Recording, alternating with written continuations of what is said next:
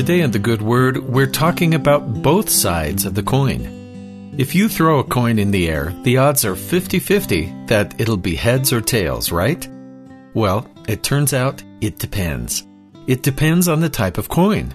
For instance, if you spin a penny, you'll want to know that Lincoln's head on a standard US penny is heavier than the Lincoln Memorial on the opposite side meaning pennies are biased towards tails about 80% of the time if you spin them on their end.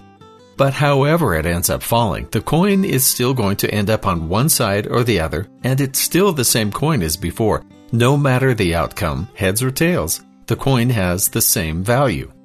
Sometimes we say two sides of the same coin, meaning we recognize the differences between two objects or ideas, but still, the two are interconnected, dependent on each other, and part of the same thing.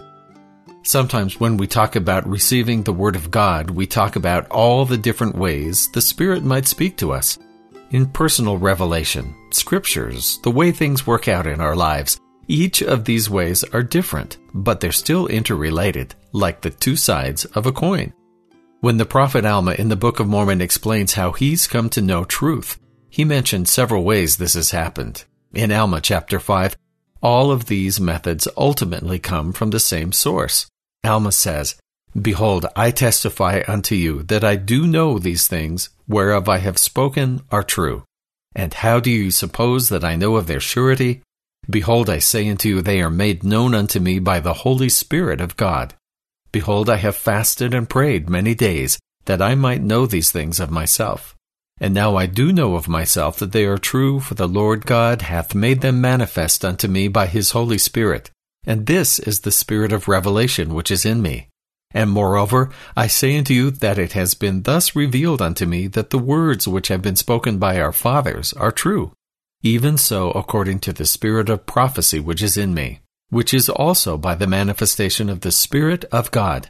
The testimony that Alma gained had been influenced by his interactions with multiple avenues of the Lord's Word. One of these ways was not more correct or better than the others, since they all led to the same knowledge.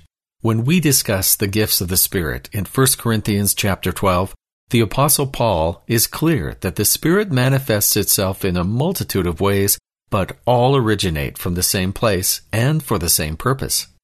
Wherefore I give you to understand that no man speaking by the Spirit of God calleth Jesus accursed, and that no man can say that Jesus is the Lord but by the Holy Ghost. But the manifestation of the Spirit is given to every man to profit withal. When our study of the Scriptures, our search for personal revelation, and our obedience to the words of the prophets are influenced by the Spirit, we can be assured that the knowledge we receive is the Word of God different sides from the same coin. God speaks most fundamentally through the power of the Holy Ghost, but the path that Spirit takes to our hearts may not always be the same.